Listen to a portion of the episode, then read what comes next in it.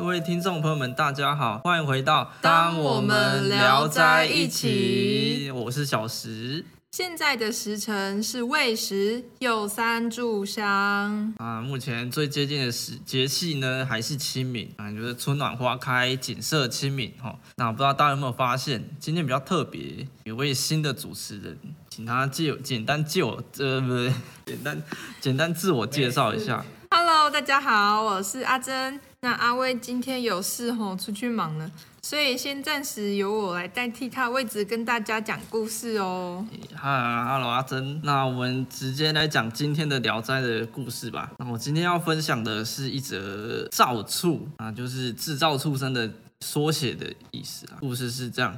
黄河以南呢，很常有一种迷惑人心的法术，那它会诱骗无知的人呢吃下好吃的东西。那吃下这个好吃的东西之后呢，神志就会不清，之后这个施术者就会把这个吃下好吃东西的受害者呢拐骗到没有人的地方，然后再把它变成动物。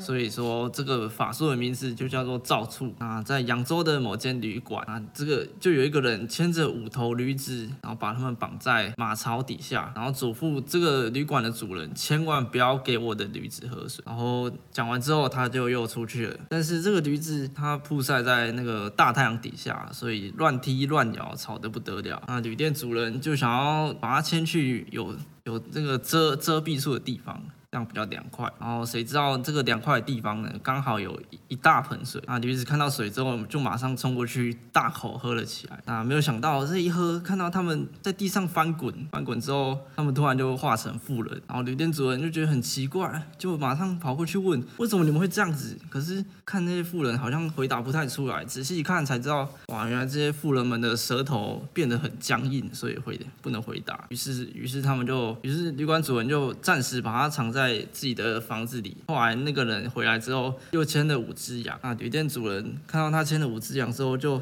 先把他先把他邀要进房也，先叫他坐下，然后给他送上好吃的东西，然后再再派人偷偷的把那五只小羊带去喝水。那果然这五只羊喝了水之后，又又又又在地上翻滚，又变成小孩子。所以说这个人就派人去偷偷的禀告官府。那官府之后知道这个，因为这是很邪恶法术，所以就把这个人捕获，然后最后判了他死刑。这样好，那就是今天的故事，就是大概这样。啊，我觉得我觉得有一点恶心哎，那个无知的人被诱骗吃下好吃的东西，怎么感觉就好像常常会有人在路上莫名其妙拿东西要给你一样？对啊，那家长都会跟我们说，千万不要乱拿陌生人。对啊，对啊，然后就把他抓去做坏事这样。那你有没有发现这个故事就很像人口贩卖？有没有？对呢，感觉迷惑人心，就跟骗你吃好吃的东西一样。好，呃，让我想到 FM 处跟毒品控制啊。对啊，那这些人就会被抓去从事一些性交易之类的。啊，真的假的？那很糟糕呢。对，好，那那你知道其实人口贩卖除了刚刚讲的性交易，还有另外两种吗？诶，好像有听过，但没有什么没有什么确定的印象。对，那我就跟你简单介绍一下。那另外两种是第一种是劳力剥削，然后第二个就是器官摘除这两种，加上刚刚的性剥削，那这样就有三种。嗯啊，简单上来讲，主观上具有剥削被害人之目的，然后客观上具有不法手段以及人流处置之行为，即构成人口贩运罪。那未成年的话，会再更严谨一些。哎，说到这个，我突然想到，我最近有看到一个新闻，嗯。然后就是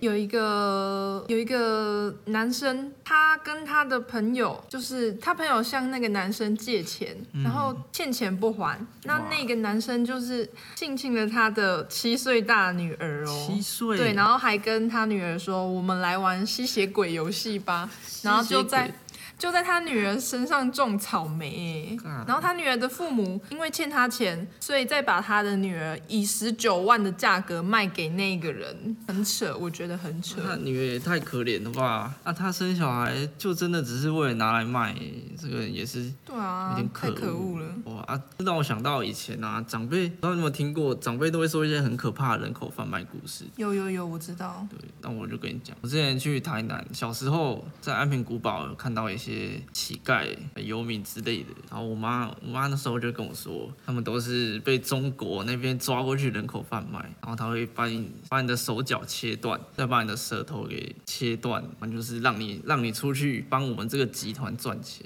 就是拿那些乞讨的钱来赚这样子。哎，这让我想到我小时候啊，有一次我爸爸妈妈还有带着我跟我弟一起去逛百货公司。那我妈先去帮我弟泡奶粉，然后我爸就带我去那个，就是百货公司中央都会有给儿童玩的游乐设施。那我爸就先把我放在那边，他以为没有问题。后来他。走没几步路之后，回头想看我有没有在那边，就发现我已经不见了。那那那你去哪了？对我，然后我爸就超紧张的哦，他就赶快赶快一直要找我。后来他发现有一个阿姨牵着我要走进电梯里面，他马上大喊：“把我女儿还给我！”这样子，然后。然后全部的人都往他那边看哦，然后结果，结果那个阿姨就对我爸说：“哦，没有啦，我只是想要带她去找她的爸爸妈妈。”然后我爸就超生气的，他就赶快把我抢回来，你知道吗？我后来想想，我听了这个故事之后，我觉得如果我爸那时候没有找到我，说不定我现在就是成为人口贩子之一了。因为你说我会改姓你？对，说不定我就不会在这边，你知道吗？啊，可是。我是有听说过外国的都市传说啦，会有人把水瓶放在车上。水瓶放车上？对，那个水瓶的意思就是你就是我们下一个目标，我们下一个要抓的就是你。啊，那说不定只是有人忘记拿走而已啊！不是不是，因为因为有好几起好几起这样的事件了，还有人就是立马开直播分享说，他刚刚遇到一个很奇怪的陌生人，问他名字，问他姓名，问他住哪里，后来他就发现那个陌生人把水瓶放在他的车上了，很可怕。是假的啊？对啊，可是后来好像有警方去证实说这是假的哎，因为如果他真的要绑架你的话，不会特意放水瓶，就要。吸引你的目光之类的哦，对啊，我原原来是假的哦。啊，不过就算是假的，也不能掉以轻心，因为说不定这个水瓶只是障眼法，说不定他在车底下还有连那个 GPS 侦测器，对不对？说不定哦，说不定哦。啊，我觉得很可怕。啊好啦，那你有没有听说过一个叫抵押罐猪仔馆的东西？抵押罐？对啊，没有呢。抵押罐啊，它就是中国清代它的鸦片战争附近。对，在鸦片战争前后，诶，它会有外国的侵略者啊，开始掠夺我们华华裔的工人，他把它卖到国外，进行剥削的行为。他从沿海的农民啊，一直到城市的平民，都被贩卖到美洲、澳洲等其他地方，也就是我们俗称的卖猪仔、美迪亚。那贩运跟交易猪仔的。地方就叫抵押馆，就是我刚刚说的猪仔馆。那那些华裔的工人胸前啊会烙下火印，那火印上面就会标示我们贩运的地方啊。不少被虐待的那些人呢，在船运的过程中，如果有生病或者死掉，就会被丢到海里面。然后或是你在国外不被承认身份的话，也都会因为过劳死，所以死在那边。那我觉得这种东西真的是非常的侵害我们的生命尊严呢。他们那么惨哦！我本来听到可以被抓去美洲或是澳洲，听起来还不错哎。可是 没有吧？就 就感觉好像就是在就是把人当做一种工作的工具在贩卖了。还要被烙下这个铁印，对啊，就感觉已经已经就是像那些猪只一样，对，会被烙下铁印，说你就是来自哪里，要被卖到哪边，就是现代的造畜啊。对啊，那跟大家讲一下人口贩卖专线，好不好？你有听过吗？没有呢，什么意思？好，那这个。人口贩卖检举专线是零二二三八八三零九五零二二三八八三零九五，然后它有刚好有个谐音，因为之前很流行嘛。嗯，对。然后它它的谐音是我想爸爸想灵救我哦，我想爸爸想灵救我啊。如果这样还是记不起来的话，其实打一零也是可以的。哦，那一零也比较简单啊。对对。那诶，其实这个专线是不是当你是被害者，你是人口贩子其中之一的话，好像也可以打哦？对啊，对啊。那说到造畜啊，动物养殖场你有听过吗？动物养殖场当然知道啊，这个是非常受争议的一个议题。对啊，但是我不知道那些动物养殖场狗都很可怜。对，我是有听说过，动物养殖场里面呢，都会有固定几只可以进行繁殖的呃那些宠物，然后它会在。就是那些不法的商人啊，他会在那些动物都生下生下来之后，过没多久让它进行交配，又再一次怀孕啊。那些那些被当做就是繁殖来源的动物，基本上下场都会很惨。当他们已经没有办法再生生产的时候，他们就会被丢掉，所以他们一生。都经历着非常痛苦的，所以他们就会被丢给当成流浪狗，然后被动保抓去这样子。对对对，然后他们其实我觉得他们这样一生下来都是经历着非常痛苦的感受，而且而且那些狗都会因为一直生产下来，会变得丑丑的。对，丑丑的。然后就算今天呃，它今天因为外形丑，所以基本上也不会有人想要养。对啊，不是，对，不会有人想要去领养那么丑的狗狗。对啊。其实全世界各大城市啊，都有普遍非常严重流浪犬的问题啦。对啊。但是台湾，我觉得台湾的 TNR 做的还蛮蛮成功的。TNR 是什么？TNR 就是它会捕捉一些流浪动物，那对它进行结扎。然后你你有看到，就是有看过在路上有一些猫狗啊。它如果耳朵缺一角，那就是有进行过 TNR 的。是哦。对，虽然说呃现在有在进行，但是我觉得还可以更好。嗯对，还他还可以做得更好啦，因为流浪动物这件事情是非常需要被重视的。嗯嗯。对对对。了解了解。但是像动物养殖场，我我我有听说过那种黑道会为了讨钱去养比特犬。嗯，比特犬很可怕，比特犬很可怕。而且比特犬的训练方式有一点听起来很可怕。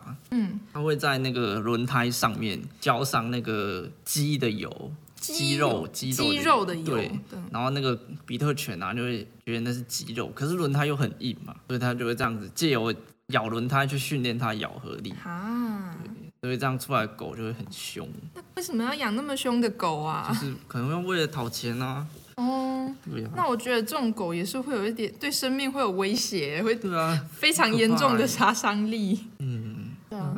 那动物保护专线零八零零二三一五三二零八零零二三一五三二对对啊阿珍你家有没有养狗啊？有啊，我的我家有养狗，我家养一只贵宾狗。啊，其实那只贵宾狗啊，是那个算是我们领养的，因为它上一个主人要去当兵，没有办法再继续照顾它了。那它我们现在就叫它球球，对，球球，对，球球，我们从二零一三年养它养到现在了。球球也很对啊，是因缘际会之下，就是养它养到现在。它也是需要非常花非常多钱去照顾的啊。可是我觉得说，既然你爱它，你养了它，你就是要给它最好的照顾。当然，对，没有。错，那呼吁大家，其实你如果真的爱狗的话，想养狗，那你就尽量用领养的方式。那你就算要买，就是当然，我我觉得，我觉得大家会有些人喜欢品种狗，那是没有问题的。但是你的你需要透过合法的方式去购买狗狗。对，那你要挑合法的，它虽然也比非法的好一点点而已，但是我觉得你只要养了就不要弃养，这才是对生命一个负责任的心态。对啊，那也呼吁大家多留意自己身边的小朋友，或是一些看起来怪怪的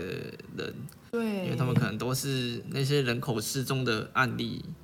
哎。我还要分享一件事情哎，就是有我国小的时候有养过两三年的猫，有一只猫，对，然后它是它应该算是那种母猫来我家的，来我家外面。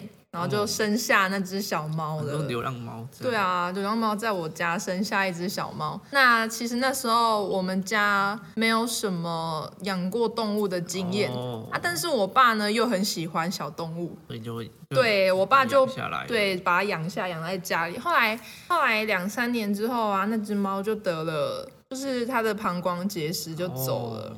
然后后来，这是我觉得。一个非常有安慰到我心的说法啦。我阿妈跟我说，因为那只猫啊有四只脚，哦那我们家四个人，他说我阿妈说他们那只猫在天上啊，一只脚各保护我们家一个人，这样子，就是说法 对啊第一次听过。我也觉得很特别。那这样他讲那他这样讲，我一直都印象深刻。那这样子会有人去养蜈蚣吗？养蜈蚣吗？那一养一只蜈蚣，它保护好一只脚保佑一个人，那蜈蚣不就好多只脚？对这样讲也算合理耶。